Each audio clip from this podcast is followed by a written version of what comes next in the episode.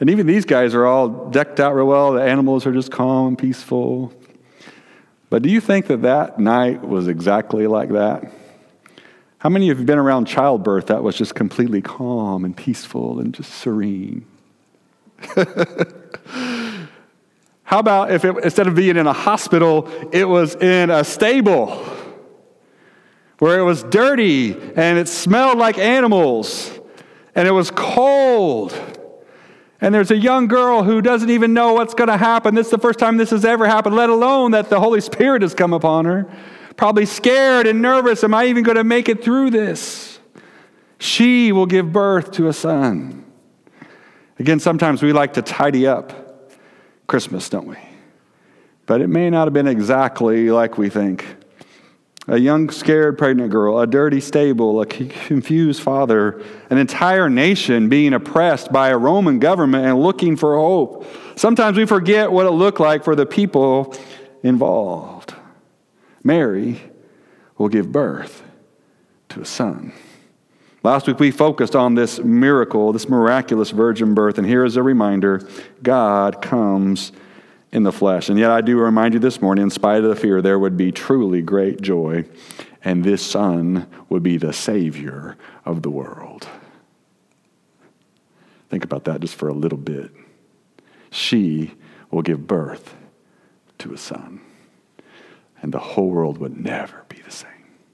Praise the Lord. That's the joy we bring at Christmas time. Today, if you know the Savior today, I want this week for you to be a week of joy. I know you've got bills to pay and the credit cards are mining up and you don't have all the dinners prepared and you're so nervous that one of your cousins or brothers or uncles is going to show up and what in the world is that going to be when that happens? But if you know Jesus today, let this week be a week of joy. Right? My sins are forgiven. I have a real peace in my heart. I have a real hope in heaven to look forward to. Let me celebrate what the Lord has done. And then hear me out today. If you have never asked Christ in your heart, today is a great day to begin your journey with the Lord. This can be your most joyous Christmas ever. And all you need to do is say, Lord, forgive me of my sins. Come into my life. I give you what I am. And He'll change everything from the inside out. I've seen it a hundred times or more in my own life. But it starts with that surrender today. She will give birth to a son. You are to give him the name what? Emmanuel. Yeah, Jesus here, right? What's Emmanuel mean? God with us. We heard the little kids sing that to us today, right? And this is that big deal that God becomes one of us. But here his name is Jesus. What's Jesus mean? To save, to rescue, to deliver. As a matter of fact, Jesus and Joshua are actually the same Hebrew root. And that's what Joshua's name means, which is very interesting when you think about how all the rescuing and delivering that Joshua did. Jesus is come to save, to deliver, to rescue. And a reminder that this promise was made long ago and it was delivered in Jesus. In the book of Isaiah, we were there in our Sunday school this morning too, chapter 63, verse 1, look at this. Who is this coming from Edom, from Bozrah, with his garment stained crimson? Who is this robed in splendor, striding forward in the greatness of his strength? It is I proclaiming victory, mighty to save, right? Isaiah means salvation is of the Lord. And here we have this clear picture that the Lord's anointed, we call him Messiah, would come, and Messiah would be mighty to save. Over 700 years before Jesus comes on the scene, Isaiah is writing all of these messianic prophecies, and if you study them out, Jesus fulfills them all. You are to give him the name Jesus. For hundreds of years, the people of Israel have been looking for rescue for their deliverer. Can I tell you today, and we talked about this this morning too, there's people around you, even this week, who are looking for rescue and deliverance. And they're not always homeless people that don't have a thing. Sometimes they're very wealthy people who have way more than you have, but their heart is empty because they don't know the peace of Christ. And they're looking for rescue and they're looking for deliverance. And I'm here to remind you today that it only comes in Jesus. Jesus is the answer to the promise of Messiah. For hundreds of years, they were looking for this person, and Jesus is this person. Now, some people would say, Oh, you're just making him to be Messiah. He never declared that himself. And I would say, Hold on. Let's go over to the book of John, chapter 4, and verse 21. If you remember this story, Jesus meets this woman, this Samaritan woman, at a well, right? Which there's all kinds of terrible things going on there. First of all, Jews and Samaritans, they never get together. That's really taboo, let alone a man with a woman to get together that weren't married. That wouldn't happen as well. She comes in the middle of the day, right, to try to kind of hide her coming because she's actually had many husbands. And now the person she's currently with is not her husband. And she starts to dialogue with Jesus, and he dialogues with her. And they begin having questions, and for every question he asks, she tries to give an answer and she tries to put it together, and he keeps moving her along to where she is going to have to come to realization about who she is and who he is. Well, in verse 21, look what Jesus says. Woman, Jesus replied, Believe me, a time is coming when you will worship the Father neither on this mountain nor in Jerusalem. You Samaritans worship what you do not know, and we worship what we do know, for salvation is from the Jews. Yet a time is coming and has now come when the true worshipers will worship the Father in spirit and in truth, for they are the kind of worshipers the Father seeks. God is spirit, and his worshipers must worship in spirit and in truth. Now, if you're following along with the lady, right before this, Jesus points out her sin very clearly. And then she decides to make a distraction. And what's one of the best distractions if anybody is ever trying to point out your sin to you? Talk politics. right? What? Let's talk politics. Well, the woman says, I know that, you know, there's going to be on this mountain and in this place, and I'm a Samaritan, you're a Jew, and, you know, I'm sure it'll all work out, kind of thing. And Jesus begins to say, no, let's not talk politics. Let's talk exactly about your heart. Verse 24, God is spirit, and his worshipers must worship in the spirit and in truth. And so, verse 25, the woman said, well, I know that Messiah, the one called Christ, is coming. And when he comes, he'll explain it all to us. And then what does Jesus say to the woman? That Jesus declared, I, the one speaking to you, I am he. Who said, I am? All the way back with Moses, right? It was God. And just in case you missed it, Jesus here is declaring himself to be God. I am He. The woman's like, Well, Jesus, I know you want to talk about this mountain and that mountain, and you're kind of trying to get to my heart, but when Messiah comes, he'll make it all figure it out. And then all of a sudden he says, I'm the Messiah. And then, you know, like in the movies when somebody has those flashbacks and all of a sudden they're going back through all the events they had with a certain person? I think that's what happened with the woman at the well. Wait a minute, he came of day. Nobody else would talk to me, and he talked to me. And then he pointed out this and this, and he's talking about eternal life, which is what the Messiah had promised. And then he knew my sins, and he could prophesy and see what had happened to me. And now he's talking about worship, and now he says, boom, he is the Messiah. What does she do? Do anybody know? After this, she goes and tells her friends, Come and see. Come and see the man who told me all that I ever did. Jesus said, I'm he. So she will give birth to a son. You will call his name Jesus. Maybe you've been looking for a rescue or a rescuer.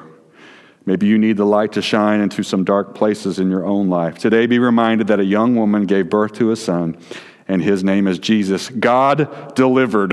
Isn't that good? God made a promise, God fulfilled the promise. And let me tell you again this morning when God makes a promise, He always fulfills His promises. He always has, He always will, He always keeps His promises. Please hear the word of the Lord today and not the preacher. If God promised you life, if you would trust His Son, God will deliver life if you trust His Son. And if God promised you death, if you reject His Son, God will deliver death if you reject His Son. That is not my opinion. That's what the Lord revealed to Himself. And over and over and over again, sometimes it takes 700 years for it to come to pass, but God always keeps His word. Let's not shy back from that. Let's make sure that we make that clear to everyone. And then, even our own hearts, when we're discouraged and we're down and we're wiped out and we're tired, don't forget God keeps His word. I will never leave you, I will never forsake you, right? Behold, I go prepare a place for you. And if I go, I will come again that I may receive you unto myself, that where I am, there you may be also. God always keeps his word? And in that day, there will be no more grieving, no more sorrow, no more tears, no more sadness. I, John, saw heaven coming down, New Jerusalem, right? God keeps his word. We're all going to struggle with different things, but don't be discouraged today. Take heart in this. You are to give him the name Jesus. He is a deliverer. Finally, he will save his people from their sins. I've been harping on this a little bit recently. I think you guys that have been here, you kind of know this has been on the preacher's heart. This truth will not, has not, excuse me, and will not change. People will always sin, and people will always need a Savior. We are in a generation now that wants to get rid of sin. They don't want anything to be called sin. No, that's just how that, that person was made and this or that. That's just how their behaviors and habits are. Those are just their characteristics. We should celebrate all of these things. Right? You could go down the whole, whole gamut of different kinds of sins, right? It can be greed, it can be idolatry, it can be lust, it can be fornication, it can be drunkenness, all these things, right? And we live in a society that wants to say, well, no, there's not really anything such as sin. If you're going to hear the Lord's word today, all the way back in Matthew, God said, He, Jesus, will save His people from their sins. Again, this is not some sort of penology, some opinion thing. This is if the Bible is true, and I believe it is with all my heart and soul, that there is sin and people need saving from it. This is a core to being a Christian. And we have to stand on this foundation. Are we sinful people? Can you hear the preacher today? All right. I have tons of sin that I deal with, and it breaks the Lord's heart, and it frustrates me, and I get angry at myself because of those sins, okay? But I don't call those sins and just say, well, that's just kind of my behavior. That's who I am. I guess I'll celebrate that, and it'll be okay. No, what I do is I repent and I say, Lord, forgive me for the mess I am. Give me the strength to become everything you want me to be, and I'm going to lay my life in your hands. And that's a whole different response to sin. Jesus said he would save his people from their sins. People will always need a Savior. But again, hear me with grace this morning. Despite all of the wonder and the awe and the beauty at Christmas time, we have this reminder the light came into the darkness. And we need something outside of ourselves. And we can't just try harder or hope that everyone will work together. We are a sinful people and we need saving. Now, Jesus completed the work. Not only would he save, he did. He did, right? That's why we're here today. That's why this building is here today. That's why there are millions of buildings around the world and a billion people that are following Jesus. Because he didn't he wasn't just born with the promise of what would happen. He lived a perfect life. He died on a tree for our sins, and then God raised him up and he's alive. He rose again, all right? He came through. Jesus is the Savior of the world. And here's the really good news today He loves you. Can you hear the Lord today? He loves you. Those little kids that are straggling in and out, those kids that sit up there, and kids that sing, you guys, if they get nothing else, they need to know that God loves them. Amen? And we need to be that vessel of love to them. This is a love that's greater than all loves. And that's why at Advent we celebrate that love has come. God is with us. It's miraculous. It's truly divine intervention. It's the very definition of love. Let me close with this illustration this morning, then we'll be done. It's from Rebecca McLaughlin. She said, Well, I just read my four year old the story of the angel Gabriel meeting with Mary. And I tried not to panic when she said, I don't believe that. Well, um, do you believe that God made you? Yes, I believe that. And do you believe that Jesus died for your sins? Yes. And do you believe that Jesus from, rose from the dead? Yes. After more gentle probing, it turned out it was really just the angel that she didn't buy. but nonetheless, my daughter isn't alone in her natural skepticism about the supernatural. When we stop to think about it, Christmas stretches our credulity. It comes complete with an angel appearing, a virgin conceiving, a star guiding, and heavenly hosts singing. And how can a rational, scientifically literate 21st century person like we are believe such things, even when a child finds them hard to take? Now, listen to this. However, to believe in the God of the Bible who created the universe and not to believe in miracles is rather obtuse. She says it would be like my daughter believing that her mom or dad could make bread from scratch, which they can, but that they couldn't toast a Pop Tart. if you are a Christian, you are already signed up to believe that the universe and everyone in it is God's handiwork. Physicist Jonathan Feng says this What is truly amazing about the Christian faith is the idea that God made the universe from quarks to galaxies, but at the same time, He cared enough about us to be born as a human being, to come down, to die, and be crucified in the person of Jesus, and to bring forgiveness and new life to broken people. Christians believe in Christmas in all its supernatural glory because miracles aren't hard for God. Hallelujah, right? Miracles are nothing for God. God can work a miracle in your life this Christmas if you will let Him. He can change your heart and give you real peace and real hope, but you have to trust Him. You have to surrender. Have you given your heart to Christ? Today I'm going to go play at the piano, and I want to invite you to answer that question. If you have given your heart to Christ and you know you're ready with the Lord and you're right with the Lord, then pray for people that you're not sure if they know the Lord but today, if you're not ready to meet the Lord, today is the day you can start that journey, and it's so simple. You can come to the altar if you want, you can bring a friend, you can do it right there in your pew, but all you have to simply say is, Lord, forgive me, a sinner, and come into my heart. Jesus, I believe that you came and you died and you rose again, and I want to know you. Take control of this life. And if you'll give the Lord Jesus your life, he will transform it and He'll give you hope and peace now and to come. My desire for you today is that you simply surrender to. Let's stand this morning.